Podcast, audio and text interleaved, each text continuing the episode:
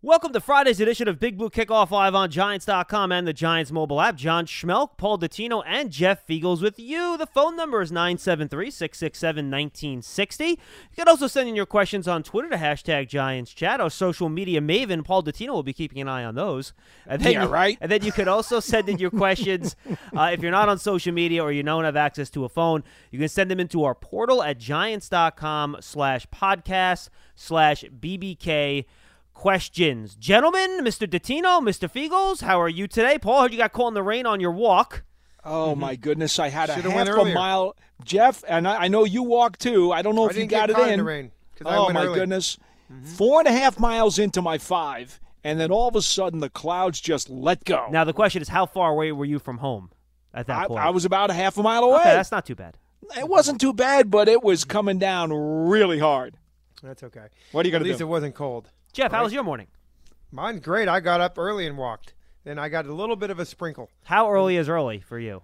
Uh, I was on the road at 6:20 this morning. Wait, so you drive somewhere to walk?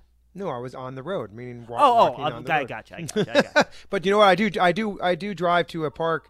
Typically, when it is raining, there's a there's a park that we go to. It's a little more covered. So, but I knew it was coming a little bit later, so we got it in. So, enough of that. That was good, John. Thank you so much for asking, and and thank you for asking, Paul. No, you didn't ask me, but it was good. see, see, I think that I think John likes me more than you do. I think he cares more about my health than you do. You would have asked me that question. Wow, I I'm- asked I'm you about sensing- f- I'm 50 seconds ago. I said, "Did you go earlier?" I'm sensing oh. tension early I'm in the show. kidding. This is I'm nice. just trying to get us fired up because we have a three we have a threesome here today, and so I'm sure there's going to be things being shot back. you want to get fired up? Wow, we you have- really want to get fired up? Have Charlie I- be the first caller. Oh God, no. Well, listen, that that that won't fire me up as much as it'll fire both of you up. Well, we we we we have tension and Lance isn't even on the show, which I think is the biggest upset in the world. He's the Oh, one that my. usually brings the brings the agitation. Oh to the yeah, he's always good for that, right? No, let, okay. Let's just let's just hit the the reset button. Okay. What's up, guys? What- How you doing, man? All right. I think a good place to start. We've talked about it a lot this week, but I think we can kind of touch on some of the stuff that um, we've been talking about for much of the week as we get some clarity as to what um, preseason's going to look at. And I think if everyone wants to take, go to Dan Graziano and check out his story on ESPN.com, he gave a pretty good um, feeling of exactly what the three levels of negotiations are that are remaining between the players and ownership as they try to kind of figure out exactly what the season is going to look like. And uh, I'll run them down for you real quick. Uh, the big one is the third one. And by the way, they are having a conversation today. Again, the owners and players. He says they're making progress on all these issues and they hope to have something done um, by the end of the weekend. But the three big issues the first one is how to handle the long term financial stuff. You know, whether or not you're going to smooth the salary cap, how many years do you smooth the salary cap based on potential revenue loss, uh, things of that nature. That's kind of the big elephant in the room. Then you also have what the process is for players that might want to opt out of the season due to worries uh, about COVID and then rules for the acclimation period of training camp, and the three are kind of tied together. They're on negotiating points, and that's kind of where they are. Uh, but Paul and Jeff, I think the good sign is that they seem to be um, lacking in acrimony in a lot of ways. I'm sure they're, you know, fierce negotiations. The both sides are trying to get their way and all that stuff, but you're not hearing a lot of the the public yelling, pointing fingers back and forth that we saw, for example, when the baseball owners and players were going through this about a month ago. Well, you know, Jeff was was part of the uh, the players' uh, rep uh, for, for quite a while, so I think he probably could give you a little bit more of an indication as to what the temperature is based on what they're saying publicly. But I would only say this, John. I agree with you a thousand percent that despite the fact that there seem to be a few pebbles and tiny bumps in the road, it is nothing like what we experienced with MLB. Although finally they got on the field, and the Yankees, of course, destroyed uh, the Washington Nationals I, last night. I think destroyed is a little strong, but okay. Did you see that 460 foot home run? I did. I was. that was- I he was destroyed locked the in. baseball, He did. yeah. Yes. Yes. Yeah, there. Uh, listen, there's a lot of stuff here, and you know, without going into too much of it, I, I feel like. eh, Bottom line here is there. There's there has to be some way to get through this. I mean, I, I feel like we're in such unprecedented times that, you know, there's things that we're people are not going to want to do. But the, the bottom line here, guys, is that I I think the, the players want to play. They they really do. Well, I think um, everyone wants to play, which is why it's going to work out. Exactly. But you know, when it comes to money, you know, it's all about money. It's always about money, and that's gonna be the sticking point. And I, I don't know all the rules. What's happening here as far as if you know if there's a game played, is there guarantee? I, I think if I'm a guy, one of those people that is, does not have a guaranteed contract, which you know the league has come a long ways in getting those for players. I mean, guys have got them now, but there isn't a whole lot of them. So a majority of the of the NFL, the players guys don't have guaranteed contracts. So I'm going to be fighting for if we're taking a pay cut because of it and we can play, I'm I'm going for it because I, I want to I want to play football. Yeah. And if it's if it's a forty percent pay cut, forty percent of something is more than forty percent of nothing.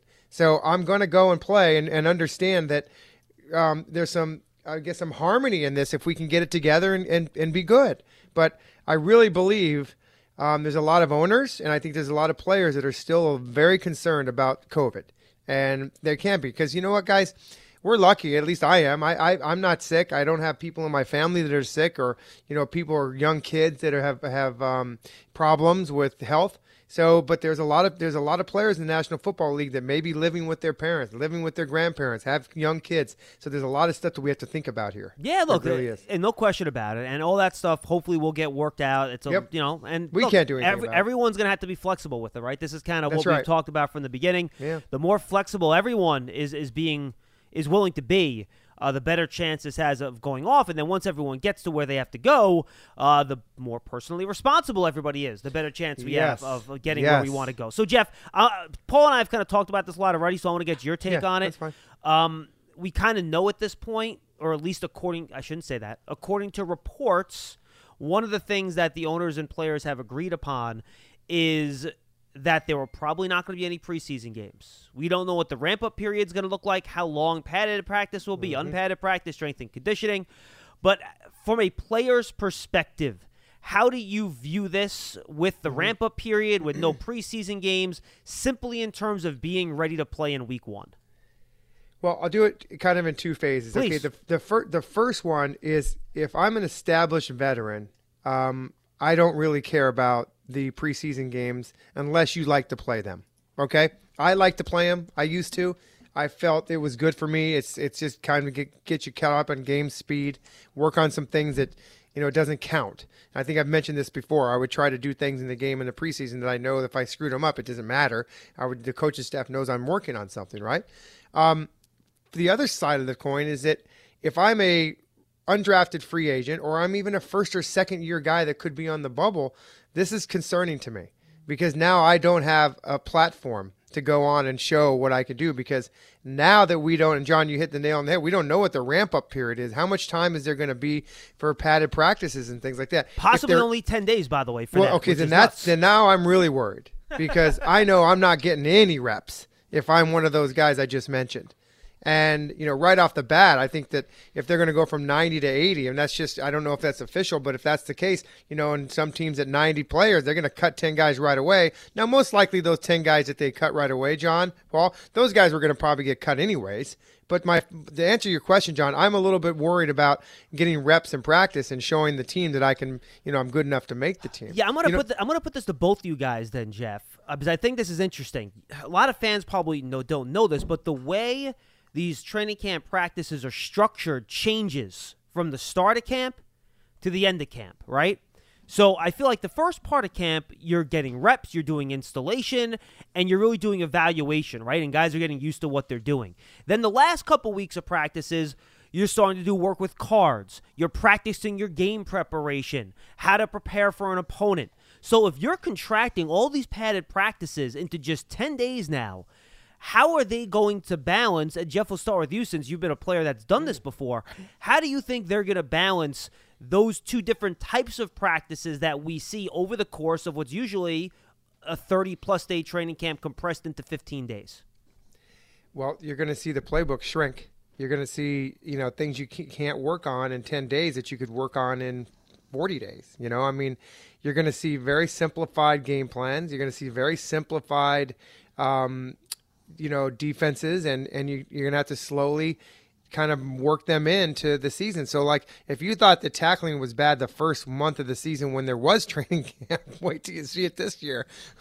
I mean, it's just eh, you got to. So it's going to be very simple. You're going to see very simple run packages. You're going to see very simple. You're going to see a lot of screens. Just throw the ball out to Saquon in a screen and let him go what he's going to do. Defense is not. You're not going to have an elaborate blitz packages because you just don't have enough time to work on these things. So that's what you're going to see. That's what's going to happen.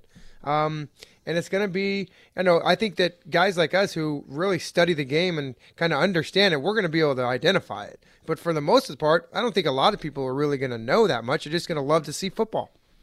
You know, Jeff, I I know from a punter's perspective, you're going to have a different feeling necessarily than, than the other guys on the offense sure, and defense. Absolutely. But but let me ask you this because I'm one who would like to see a blue-white scrimmage, or at least try to do some of those types of things to pseudo replicate what a preseason game might have been. Paul, real quick, I, I just want to follow up. I, I, just want you to be clear what you're talking. Are you talking about like full contact tackling to the ground? Are you talking more the mechanics of like time, play clock, getting out of the huddle? When you say scrimmage, what exactly do you mean? I'm I'm not I'm not necessarily saying full contact because I don't think they're going to be able to legislate that on their own. The league is going to say how much full contact you can have. But you can put an intra-squad scrimmage together on the field, running plays and you know playing touch football. I hate to say it, but that's the way it's going to have to be because you know that again the league and the, the, the CBA is going to regulate how much you can touch. So even if it's touch football, have a, a blue white scrimmage so that you can go through calling the plays, going through the diagnostic of trying to make sure guys get the call right. They know who's got the helmet, who's going to give them the hand signals, who's going to do silent snap count for the quarterback. Um, I, I'd like to see some of the game day operation incorporated into what otherwise is a training camp practice where you don't really get that. Jeff, do you think that would help? Well, I think there will be parts of that. I don't think you can do all of it. I think that, you know, when you have nine on seven, that's kind of like, you know, that's an inner squad scrimmage in a sense. But, you know, the whole package, I think they have to. Joe Judge and his staff is going to have to do something like that. They've never been together before. So they're going to have to have some resemblance of, you know, a pregame and, and in a game situation with the headsets and the walkie talkies. So, yes, I think I would like to see it too. I wouldn't want to see it blue and white. I'd like to see it blue and red. There you go. it doesn't matter, right? well, but the point is, yeah, I know yeah, your the, point. The, the, yeah, the nine, the nine on seven is is a watered down version of that. I, I want to step it up. I want to make it a little bit more like the game day experience. And I'm agreeing with you. I'm just Yeah. saying, like they, they do have those types of scrimmages daily Mm-hmm. when they when they do nine on seven, seven on seven, things like that. Those are real. Well, remember, But- in- in the practice they have been doing, at least under Pat Shurmur, they would have those situations where they would do situations, right? They Oh, give sure. the team the ball, say, and they'll tell the offense, "Okay, you have it on your own 15-yard line. You have a minute 45 seconds, two timeouts. Yes. We need a touchdown to win." And they do a clock, a play clock, a game clock, the Mm-hmm. whole deal. So you want to see more of that sort of stuff, Paul? Yeah. Okay. Yeah. Well, I you know, four minute offense. They Yeah. would do that, or they would run a two minute a two minute drill. Yeah, but I'd I'd ramp that up a little bit more. Yeah, you know what you, I, I, they could do it a very a very minimal kind of inter squad scrimmage, kind of like when remember back in the day when the Jets used to come up to to Albany and they used to have a scrimmage up there, right? So they would start off with live punt, and then they would do uh, a nine on seven, a seven on seven, one on one drills, things like that. You know, you could incorporate that into you know one day of doing that if you wanted to or one practice of it and just kind of and have an evaluation. They have to have some way to to go about evaluating these players rather than just drills right? I mean they want to see if some of these guys are see the big thing about losing and this is back to john your your original question about not playing in preseason. The big thing about from an evaluation standpoint is that there's a lot of these guys that didn't you know some of them didn't play all of them didn't play at ohio state you know or miami or all these big they want to see if the lights aren't too big for them you know i mean I- they want to see these guys perform in a in a stadium where it's a professional atmosphere you're not going to get that at practice that's Well- going to be hard to do Yeah, Jeff, I got to stand up for Dan Salomone. I think he'd be insulted for you putting the Miami program in the same um, qua- category as your Oh. Ohio State program. Oh, But- Wow.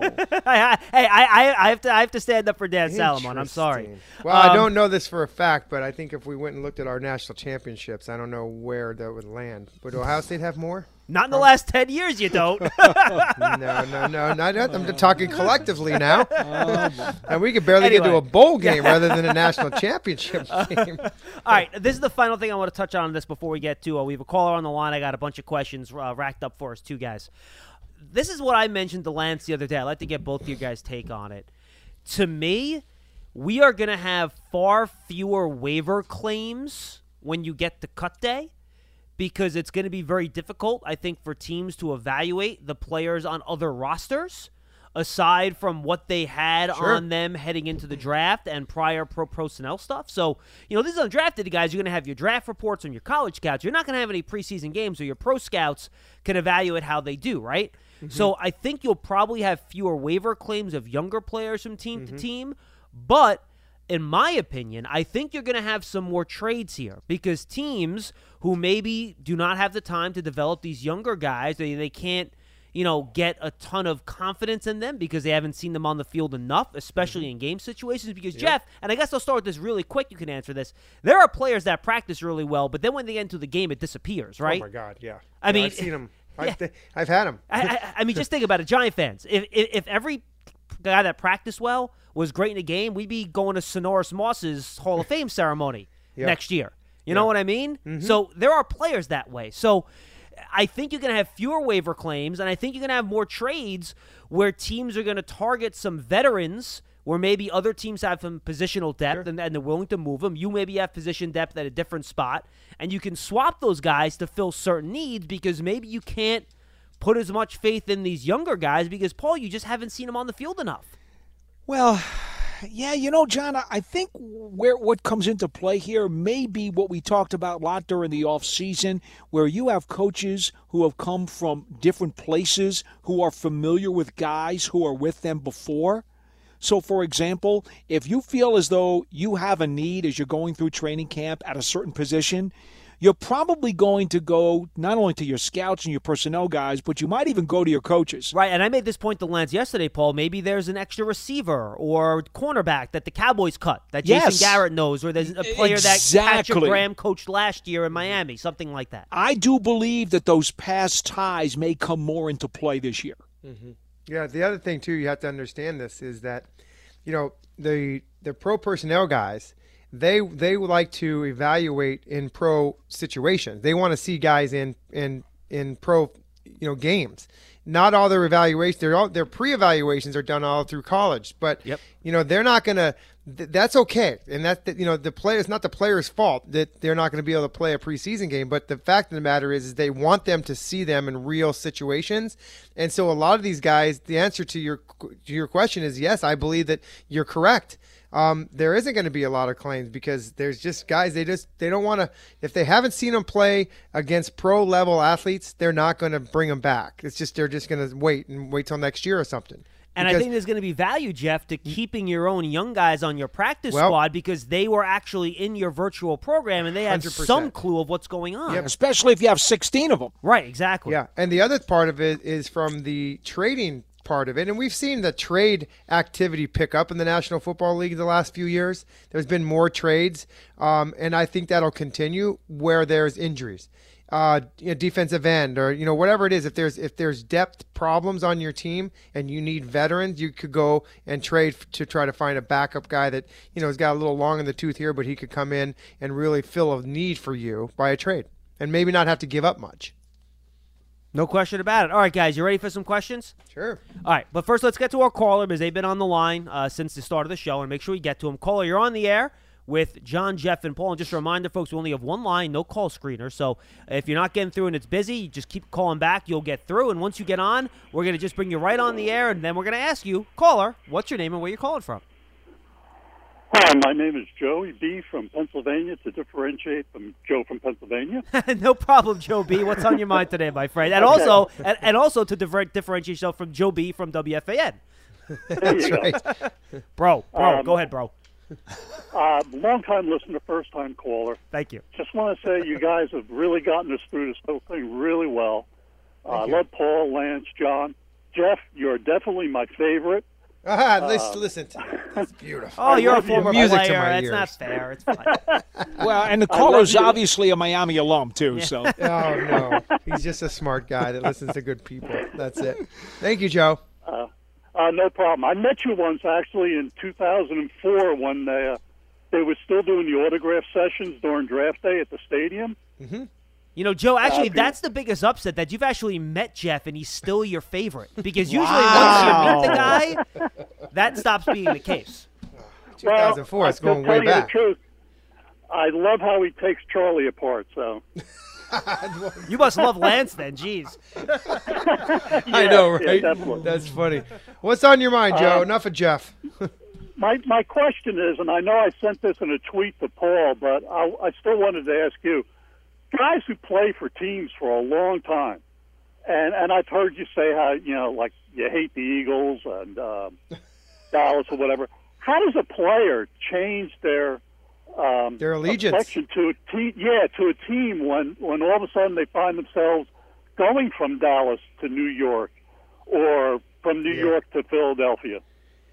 That's a good question. I mean, I, I've been asked many times, like, do you have, you know, like, what's your favorite team? And you know what my favorite team is. And I think it's a lot of it is just how much time, good quality time you spend with those teams. I mean, if you have a cup of coffee with the Bills and, you know, you have, uh, you know, six years with this team, I just think it's all a matter of preference. I mean, some guys are fortunate enough to play for the team that they grew up rooting for, you know? Um, Yeah. You wouldn't, you guys wouldn't, you would hate the, the team that I grew up rooting for. Um, and I'm not even going to say it, but I tell you, they're in the division. Um, but anyways, and I lived in Arizona, so you can kind of do geographically as close as you could get to that team. but I won't say it. Um, but anyways, it's, I, I think it's just a matter of the experience that you have and, and how that organization treated you as a player, and you know, listen, and, and the success you had at that at that team. I mean, the Giants for me, obviously, have always treated me well. Won a Super Bowl with them, went to a Pro Bowl with them. I mean, that obvious, and I'm living here, so they're my team. That's it. You know, if, if I That's can tell you something, Joe, and th- this has held true at least throughout my experience in talking to players who have been well traveled, and Jeff is certainly one of those guys. But I'll give you a great example, right? Uh, Deon Grant and um, Sam Madison, two guys who had great success in the National Football League as star players at their respective positions with other teams, and then at the end of their careers, they came to the Giants and they won a Super Bowl with the Giants. Well, Sam Madison, I know now he won a, a championship with Kansas City as an assistant coach, but every single time I would see Sam Madison, he always had his giant Super Bowl ring on. And I think everybody thinks of him more as a Dolphin. But Sure. He had this connection to the Giants because that's where he played in and won a Super Bowl. So that became something so special and dear to his heart because it's where he won something. Same thing with Deon Grant. Played with Seattle, played with Carolina, played with the Giants at the end of his career. In fact, even the Giants cut him and they brought him back off the street. He wound up winning a Super Bowl. Well, Deon Grant will tell you he bleeds Giants blue. Why? Because he was part of a championship team with the mm-hmm. Giants. When you win somewhere, especially if it's a title, there's a bond. There is a gorilla glue bond that cannot be broken. Good point. Good point.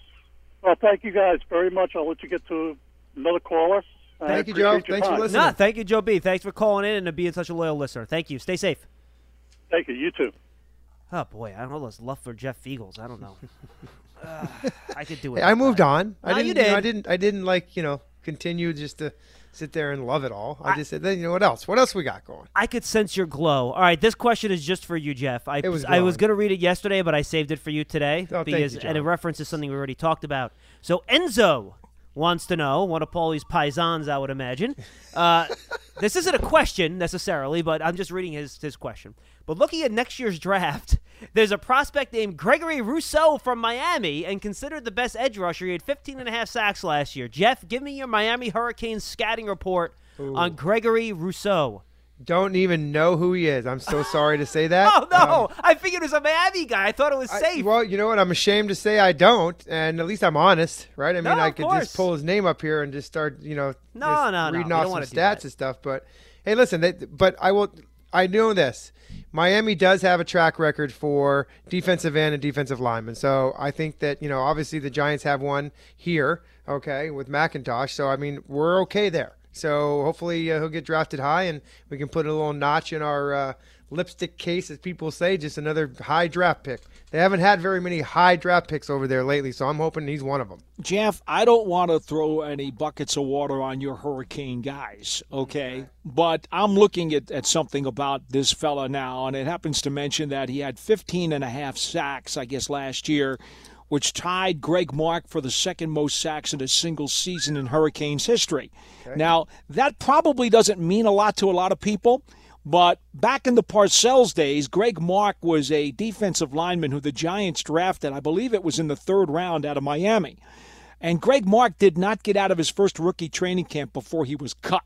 Mm-hmm. Because, quite frankly, he was a terrific production uh, producer in the college game, but could not translate it. In fact, the Giants tried to make him a linebacker. He was a, a defensive lineman at Miami. Mm-hmm. Came to the Giants. They tried to make him a backer. Parcells wanted nothing to do with him. They cut him before even opening day started. I've never seen the Giants in all of my years cut such a high draft pick without having him at least make the opening day roster and get through a rookie season.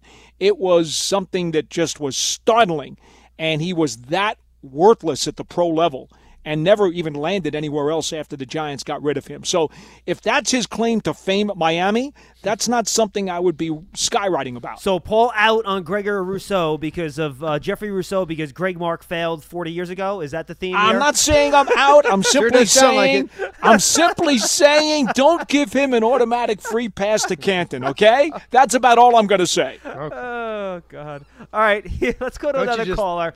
Nine seven three. Go ahead, Jeff. What do you got for me? Well, I was just going to say the reason we opened up the show because there's going to be there's going to be shots taken today. I mean, I just felt it, and that was one right there. Yeah, I mean, come on, Miami. Nine, hey, listen, they should. You know what? They should fire. They should have fired the the uh, the staff that drafted him if they thought he was so good. Right? They drafted him in the third round and then cut yeah. him.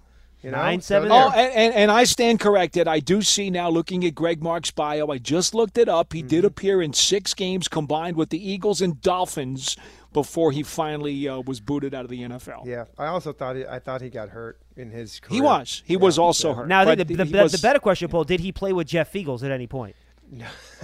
No. no. He, only in college. only in college. Nine seven two-time national champion with the Hurricanes. Mm-hmm. Six six seven nineteen sixty. Let's go back to the phones. Call. You're on the air. What's your name? Where are you calling from? Hey, it's Mark in Chicago. How are you doing? Hey, boy? Mark, Mark. What's going on? Hey, um, everyone's excited about the new season. Hopefully, we're going to have it. We have a new coaching staff. But I think we sort of have to temper the expectations and happy talk about making the playoffs. Um, everyone has been comparing this season to maybe 2011 because of the um, labor dispute back then. And, and, and Mark, and Mark, by the way, and, and Mark, forth. by the way, just for the record, that's been from callers, not necessarily from us. Just well, I, I agree with that, and that's what I'm saying. I think some of the callers have to maybe hold that for the bold predictions day. But what I did was I went back to 2011 and looked who made the playoffs and who their coaches were. And there were six teams that did not make the playoffs in 2010 that made it in 2011. Uh, one was the Texans, who won six games in 2010. Their coach was Kubiak, uh, who's a pretty good coach. The Bengals won four games the prior year, but Marvin Lewis was the coach. He was pretty good. Uh, we have a guy named Tom Coughlin who won 10 games in 2010, missed the playoffs. And then Lions with Jim Schwartz. But there are two other coaches that were new that year, like we have with um, Joe Judge. Uh, one was John Fox, who went to the Broncos, then won four games the year before, made the playoffs, and he, he was a Super Bowl coach. And the other was Jim Harbaugh, who won six games. The 49ers won six games the year before. He comes in and they make the playoffs. So what I'm trying to say is, you know, these were sort of solid teams. They had good coaches, and I think to expect that we're going to make the playoffs with a new coaching staff, especially with a guy who's never been a head coach, yeah, I think that's sort of a wild prediction. Paul, Jeff, your thoughts? Hmm.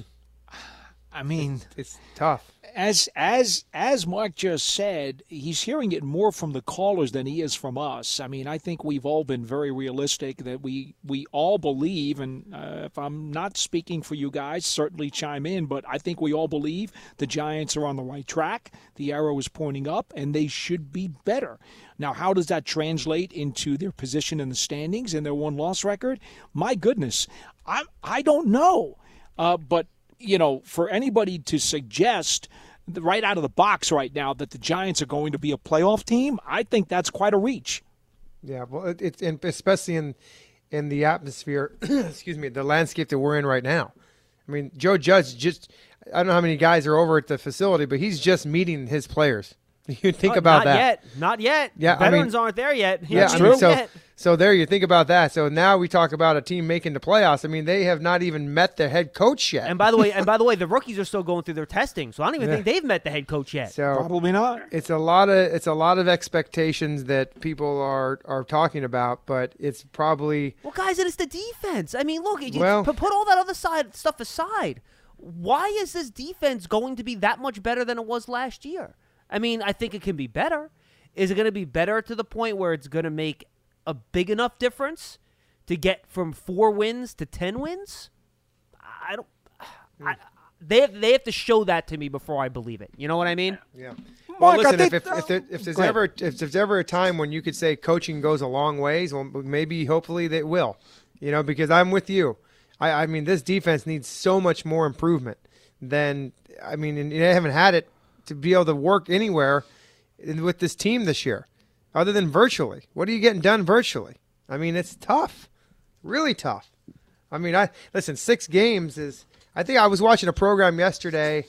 Um, that had the Giants at six and a half was the over under. They were saying And, by, by the way, Warren Sharp, who we had on the Giants Auto podcast, has them at six and a half as well. Mm-hmm. Six and a half. Okay, so there you go. I mean, are you are you over? or Are you under there? I mean, listen, it's an improvement from last year, so I'll take six and a half. You know, See, see, I think at this point, fellas, the only thing that we can do, and, and Mark, I don't know if you're still there, but the only thing that we can do is say, listen, He is. the, these are the guys that we see on the roster today. Now, obviously, we haven't had a regular off season. I get that. But I will tell you, the credentials of the veterans the Giants have brought in and the credentials of the college guys that they have brought in are better than some of the credentials of the guys of the last few years. And I also believe that we have heard from around not only the NFL but the NCAA ranks nothing but respect and praise for this coaching staff. And I've said before, the most important transaction the Giants may have made this year was the addition of an outstanding coaching staff. So that, by definition, tells me if the staff's improved and the roster's improved, it's a better team. But that doesn't necessarily translate into a ton more wins.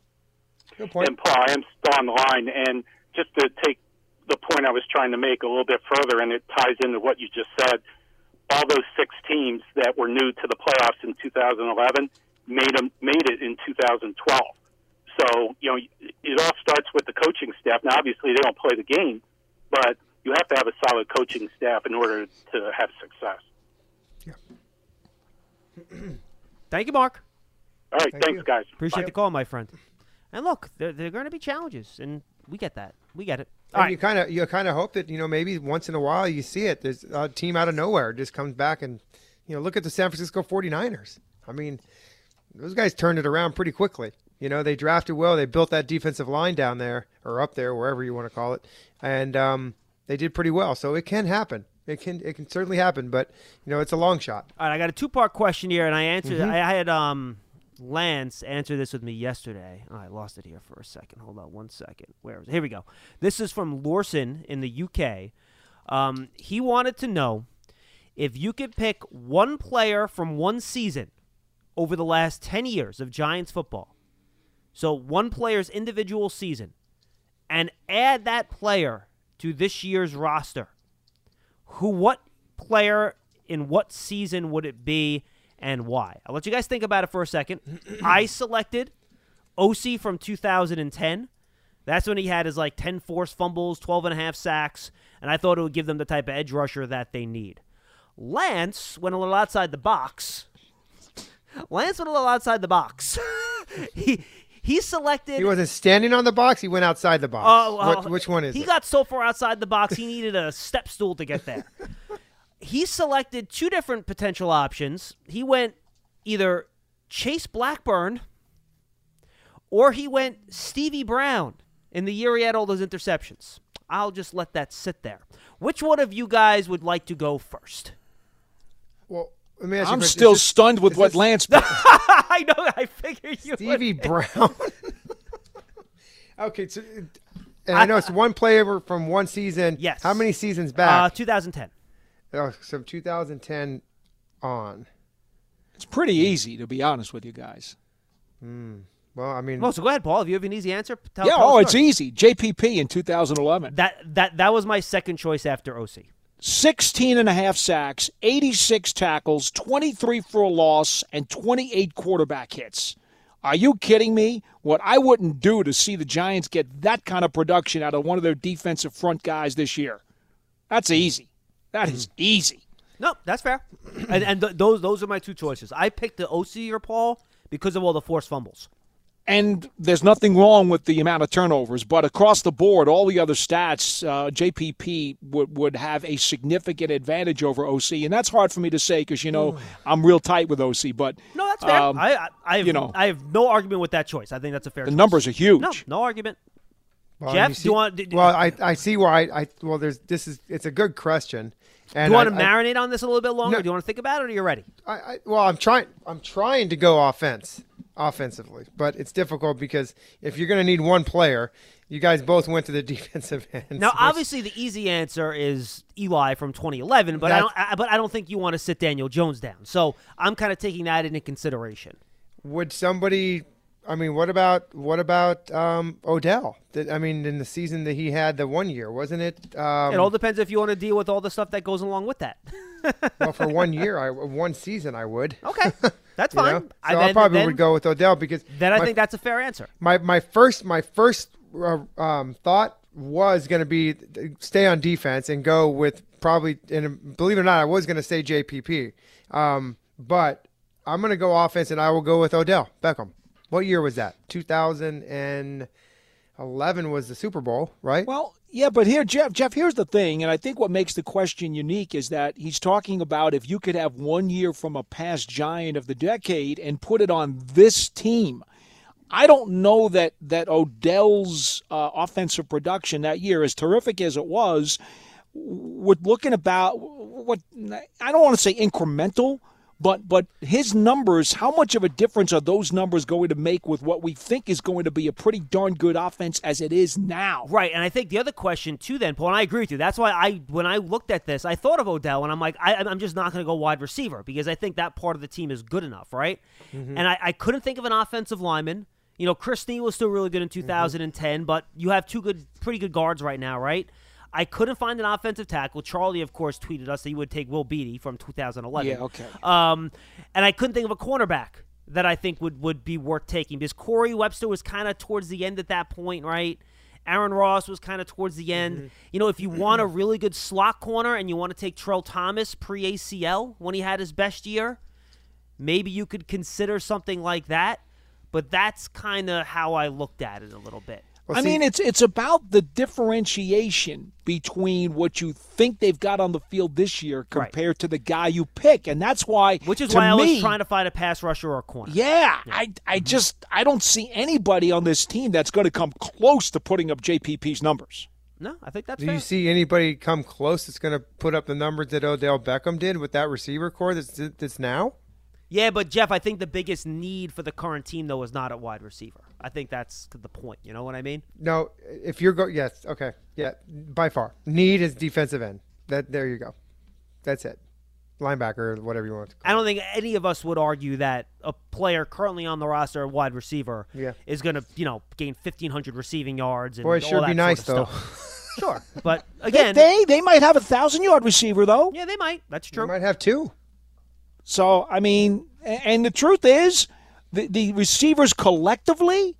There's probably not going to be that much difference collectively whether or not Odell is on the team. But JPP, I mean, heck, like I said, I don't know if there's another guy on this defense right now that's going to get 10 sacks. Yeah. No. Listen, I was just I trying agree. to go offense. That I was just trying to go offense, but the need is defense. And all, all, all- you know, ultimately, I think both of those guys, Osi and JPP, you're not going to argue with either one of those. No question about it. Yep. Okay, another question. This one, let me bring it up here, is from Andrew McKay in Edinburgh, Scotland. Um, I asked the first part of this question yesterday to Lance, but there was a second part, Paul, that was that was just for you. So I just wanted to ask it to you specifically. He wanted to know who your fantasy football sleepers were for this year. You know, that's hysterical, John. it's on the paper. I'm not lying. He wrote it in. So- And- so- Andrew's a funny guy. So eh, I was just going to say, so you're not being the funny guy. He's being the funny guy. Yeah, no, that that didn't come from me.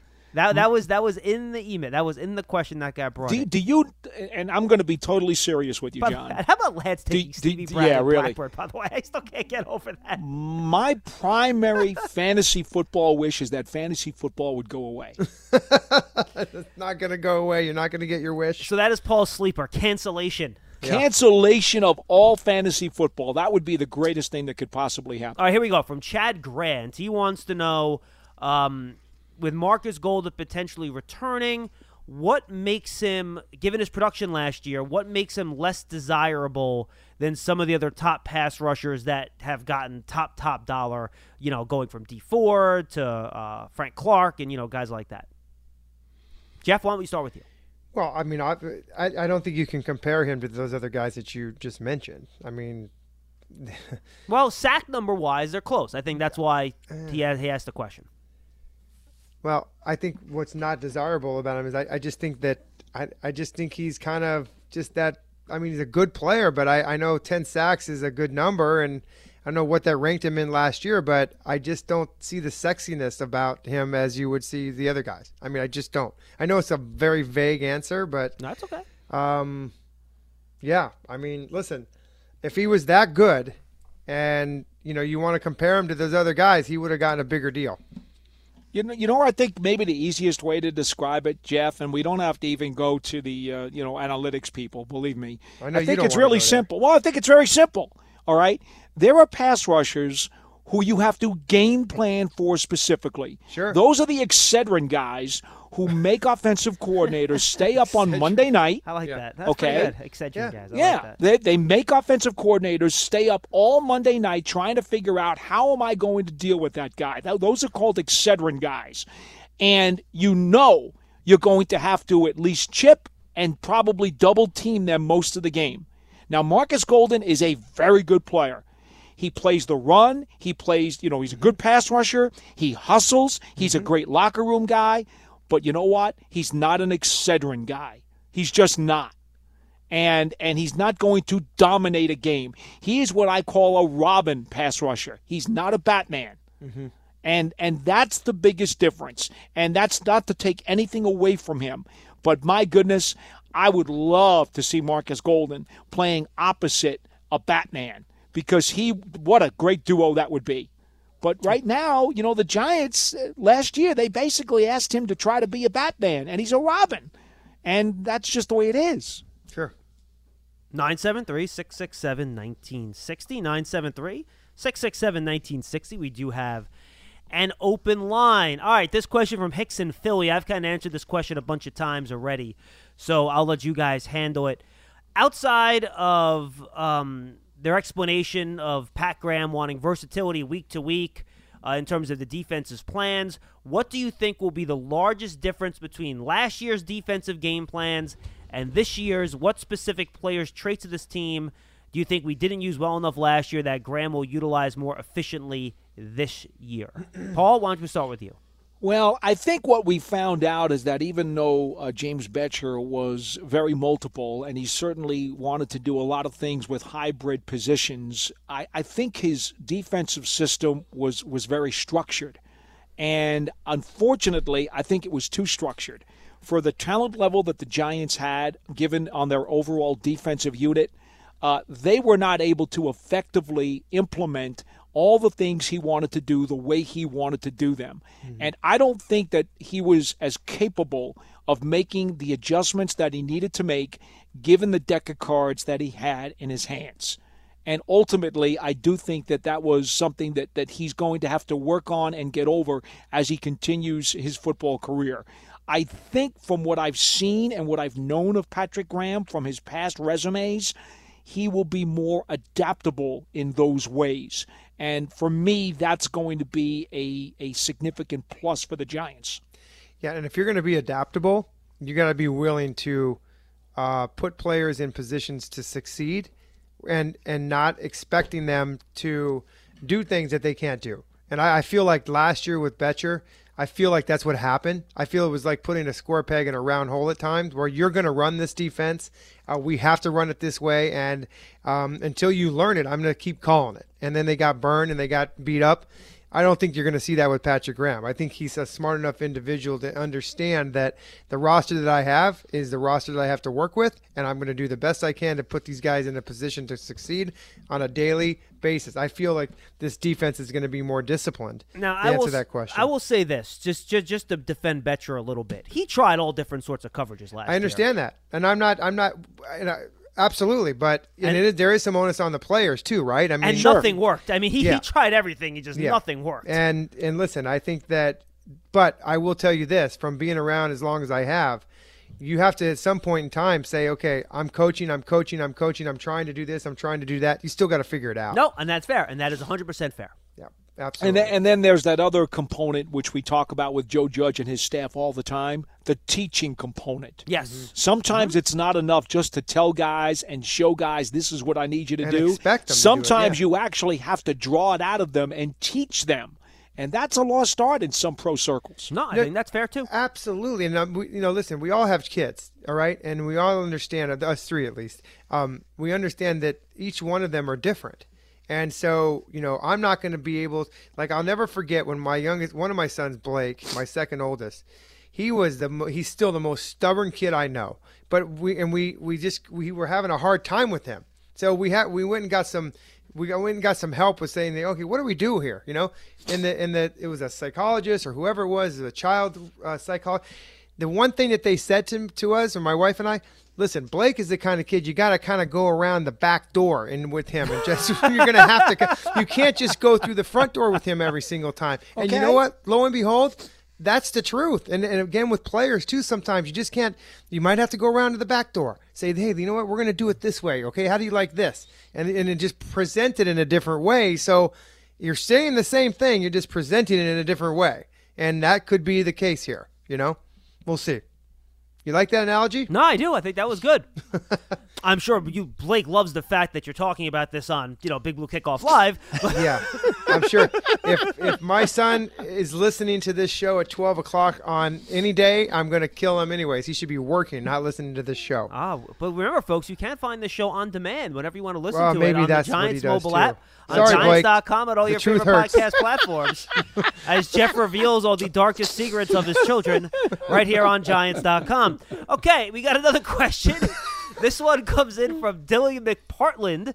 Um, he's in Dublin. Wow, we get a lot of overseas Yeah. questions here, which is great. It makes sense. The time change is probably time difference. It's probably hard for them to call in.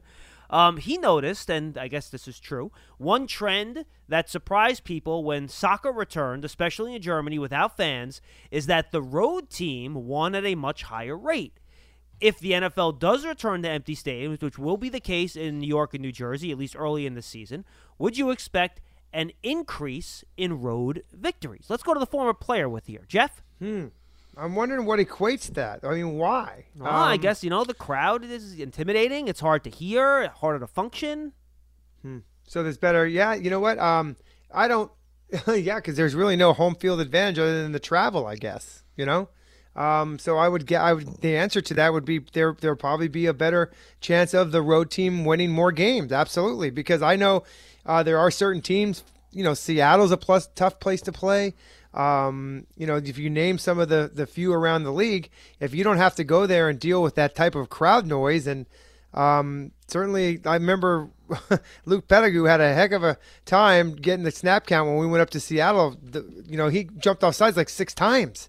You know, so that's 30 yards and penalties. That'll cost you some games. So yeah, I think it's probably they do have a good chance of um, maybe maybe beating the home team more than normal. Good question though. Well, well the Giants have three rough road games this year: Mm-hmm. Seattle, Oh, Baltimore, and Seattle's one of 'em. Philadelphia. Tho- those are your three, I think, that are Mm-hmm. more difficult in terms of the atmosphere than, than some of the other teams. But you know what my problem is, and I'm going to take this in a totally different direction, fellas. Baltimore too. Um, Chicago's not fun either, by the way. Mm, no, no, but in September it's not as bad. True. Uh, I'm going to take this in a different direction, and I'm going to say that because of the travel logistics and because of the fact that you don't know how many of your regular guys are going to potentially test positive on a Saturday or a Sunday morning, and you're going to have to start changing guys out literally at the last minute. I'm going to say that I will go opposite what Jeff said and say that uh, there may be a lot more difficulties to win on the Well, road. I mean, that's the same though for home and road teams, right? If guys testing positive the day before the game, I mean, Well, I think we were talking about this actually last week, John, uh, because Jeff said to me, Well, what are you going to do? We, we know about the potential rule now. They're saying you can change out up to 16 guys 90 minutes before kickoff. And Jeff said to me, Well, what does that mean? You're going to fly the practice squad to the road site because on Saturday night or on Sunday morning, you wind up with a dozen guys who test positive. Yeah, I think you And do. now you act to activate 12 practice squad guys? now remember that plane pole is going to be really empty because stiffs like me are probably not going to get on that plane. So there's a whole back part of that Glad you plane got that that's going to be open. so you know uh, maybe they can have room to bring the practice squad guys. Well, and that's but know. that's the other question, John. If I read the NFL protocols correctly, they're going to tell the teams on their charter they got to have one guy per row. So they're really going to spread out that that plane. Which which also brings the question into play. If you have regular roster guys on a road trip and on that plane and somebody winds up being positive, don't you want to make sure that your practice squad guys are not on that plane? Because if you're bringing them in as the emergency players, don't you want to make sure that they are as far away Oh, from boy. your your contaminated Yeah, player as possible? I suppose, though Two you planes. theoretically would get Two tested, but I think everyone's going to get tested before you get on the plane, right? So I would I would think so, but like the baseball guys, you saw what happened with the Nationals yesterday, right? yeah. Though though now I think they think that was a false positive, right? Because he tested negative today. so they're not sure. Right. And that's a mess because he tested, apparently, he tested on, what was it, Tuesday? Mm-hmm. And they didn't come up with the positive until a day later. Right. Now, so if you test the guy before he gets on the plane, but then uh, that would be Saturday at noon, Well, my let's guess just is that say. you would test everybody on Friday morning, and you would get the result back before they get on the plane on Saturday. Boy, you you you better hope so, and you better hope that that's not a mistake. I guess what I'm saying is, John, there is so many variables in here. I'm I'm not feeling very comfortable about teams going on the road. I just There's think risk. that there's, There's a risk. lot there's a lot of moving parts here that are not going to make me feel like I have a better chance to win. Well, you know, the whole thing here is risk, even with not only with football, with ev- everyone in, in the world. Uh, You know, wherever we go, this thing, people are going to have to take risks sooner or later. And so, you know, this isn't a, a, a, a perfect science.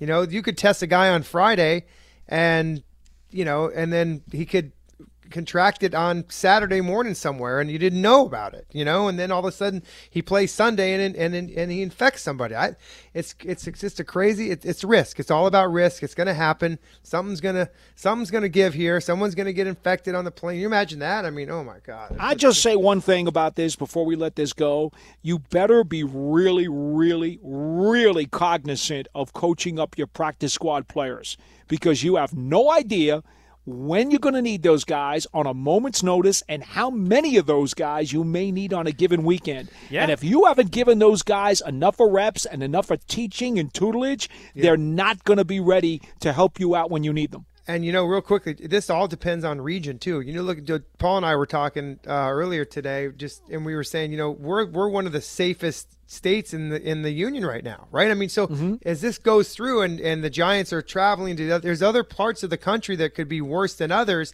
So that team has a more propensity to have more positive cases at one so- point in time. That's so, true, too. You know, so you got to really be able to understand where you're at and how how it affects what's going on in the towns that you're living in. Because then you really got to put the pressure on the players not to leave. Stay in. Don't go out. Well, that's the only know? good thing too. If you're on the road, right? I mean, you're probably not going to let these players leave the hotel on They're not Saturday going to allow. night. They're not going to be allowed Well, to. right. And in the past, you know, Jeff, there's curfew, but there are ways around that for, Well, the- for certain guys sometimes. And by the way, So, you know, you know, yes, and most of the time, you know, the curfews, guys want to go to bed. They really do, you know. But there are the knuckleheads that still break it and somehow get away with it, and don't understand that there now that there are cameras everywhere. Hello, don't sneak out of your hotel room when there's a camera going down the hallway that sees you leaving at 11:05 after 11 o'clock. Bed check, idiot. Um, check that box. The other thing is, is that the guys like to go out to dinner you know they get tired of eating you know rest the the hotel food so they'll go out to dinner well that's not going to happen oh, well, well, the restaurants probably aren't going to be open for one. that's what i'm saying so it's like you Yeah. know but there there's just a, a lot of risks that you're going to take and, and really the players have to on every level have to understand that you got to be able to to really say to yourself it's not about me it's about our team right now and trying to keep everybody safe I just hope there's a way for us to get to that barbecue place in Dallas. It's been like 13 straight years I've been going to that spot. Oh Boy, well you can would- always get it to go And- Yeah, and- I might actually to be nah, but then, but then you know you still got to get into like an Uber, right, and, and go. I, you know, I don't want to do that. Um, fi- final thought. I just thought of this, guys. I hate to belabor this, but there's one other thought here. What happens if one of your coaches winds up testing positive on a Saturday and can't make the road trip? Now, if it's a coordinator or your head coach, now you have a major shuffling to do because now Oh, that's a good you're point. going to have to deal with that on the road trip too. Yep, yep. That's why you have assistant head coach and the guy that's you know, if you know There's who's going to call the plays. This, this whole thing is a mess. Can't it just go away? yeah, it's very layered. It just continues as we talk about it. More and more come up. Imagine these uh, these talks that are going on with the NFL Well, and I the was- NFLPA. I was about to say it, Jeff, and that's why it's also complicated and why it's hard to figure this stuff out. And I'm just happy that they seem to be coming to agreements on certain things, and one by one, the issues, you know, they seem to be coming to uh, agreement on. Hopefully, that will continue. All right, we got one more call to squeeze in before we say goodbye. Cole, you're on the line. What's your name? Where are you calling from? Yeah, hi guys. This is uh, Phil from North Carolina. Hey, Phil. Hi, Phil. Uh, hey, good. Hey, um, thanks a lot, guys, for your hard work during this whole time. I know maybe next week you might get into the office, but you guys were it was pretty seamless, so you did an excellent job. Yeah, I would say Um, probably not next week quite yet, Phil, but hopefully maybe the week after that. Thank you. Okay, we'll keep we'll keep our uh, fingers crossed. So so uh, you know I wasn't you know I'm I'm biased. I wasn't a big I'm not a running back in a first round guy. I, I can't stand it. But so, but I'm trying to be objective with Saquon and and and some things you know when I look at him you know. I, I, think he falls short of the mark, you know, you know, because there was a lot of hyperbole about when it came out how great he was going to be, and I wanted, but I'm biased, so and I recognize that because I didn't believe they should have taken him. Uh, what what things you know in my mind he runs you know he he, he can use a little improvement on vision side and pass blocking and also he's he's dropped a few he's not as good as uh hands aren't as good as I thought they might be and and I have to give him some kudos and you know he's much more dynamic in the in the open field than maybe I thought he would have been but but those other areas I think are an issue and and people like uh Tiki who was taken in the second round were maybe excellent at vision and hitting the inside hole and things like that. And I, I hope he, he gets to Tiki's level. But what's your take? Because I said I'm biased. What's your take on that? Am I being too critical of, of Saquon? I will be really quick, and then I'll I'll hand it off to the guys. Uh, I do think he's to get better in pass pro. I think that's fair. Um, one thing we did talk about as he came out is that he has to be a little bit more decisive and and get downhill inside a little bit. So I think part of that's fair too. I think if you look at what's going on in front of him, depending on the play, also, and he does have a couple drops, but I think for the most part, his his pass receiving production has been pretty good. Paul. Well, I don't think there's any doubt that as he goes into his third year, there are still things that he'd like to improve on. He has to mature and grow into becoming the Hall of Fame back that they expect him to be. But through his first two seasons, even though he had to labor, you know, through a difficult time last year with the sprained ankle, I think uh, the numbers speak for themselves. He's put up historic numbers and I mean historic numbers across the board for any of the great running backs who have played this game for a guy who's only played two seasons. So I think he's certainly on the right track. And, you know, I would argue with anybody who said they shouldn't have picked him. Yeah, I, I, I, would argue that point too. I think that, like John, I think he, he, you're always wanting to improve in every aspect of your game. I think pass blocking is one that he needs to improve on. Obviously, he was a little bit banged up last year, so that did you know take a hit. But um, I think some of the good, I think some coaching will help him. I think that the offensive line, uh, him understanding what the philosophy of the run game is all about, and then putting him in situations to be able to, you know, accelerate and hit those holes and go north and south rather than dart around a little bit. So I'm excited to see him come back this year. Just watching a lot of video on him right now, what he's doing in the offseason, it seems like he's moving around well. And I think uh, if he can come back to some of those historic levels that he did in his first season, uh, we're going to be happy about it. So put it this way: he's probably about six years along uh, compared to Tiki Barber, where Tiki was at his career. Sure. You know, and he's done it in only two years, and it took Tiki probably about six years to get to the kind of level of what Saquon Barkley is playing now. And Tiki would tell you that himself if you talk to him. He thinks that Saquon is going to break all of his Giants records. Hmm. Well, I hope so, and uh, I'm a big Tiki fan because you know it was good value. We got him in the second round. So, uh, but uh, I hope you're right, guys, and I hope I'm you know being not you know I'm, I I know I'm tough on him, but I hope you're right. So, thank you. I appreciate it. Have a good weekend, everyone. Thank you, Phil. Too. Thank you. you. Stay safe. Appreciate the call. Stay safe. Um, anything else you guys want to touch on before you say goodbye? Bye. Mm, nope. We'll see what happens uh, next week.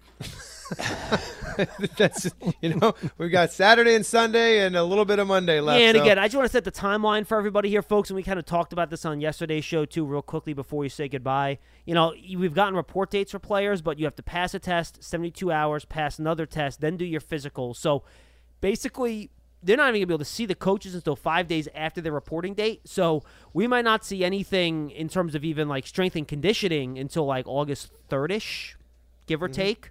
Yeah. And then if you have another two to three weeks of strength and conditioning, you might not see a practice until in even an unpadded practice until August seventeenth, eighteenth ish, twentieth, something mm-hmm. like that. And then after that, you might not see a padded practice until like August twenty seventh ish, something like that. So.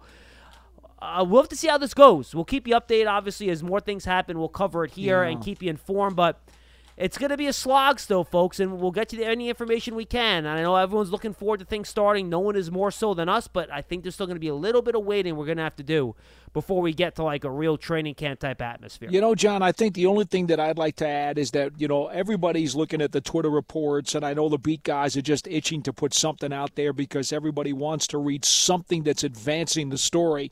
But the truth of the matter is, so much of this stuff is fluid, and I'm not even getting my hopes or expectations up. I'm truly taking it day by day, and when the players actually get on the field and have their first practice session, that's when that day is going to come. And I'm not going to predict when it's going to come. I'm not going to look at anybody's schedule, calendar, or timeline because everything can change on a moment's notice. So when the players are out there on the field, I hope I'm out there and I hope I see them. And that's about all I'm going to say. Gentlemen, good stuff. Enjoy your weekend. Thank you, John. We will Thank talk you, on Monday. And fans, again, you can find Big Blue Kickoff Live on Giants.com slash podcast, the Giants mobile app, and all of your favorite podcast platforms.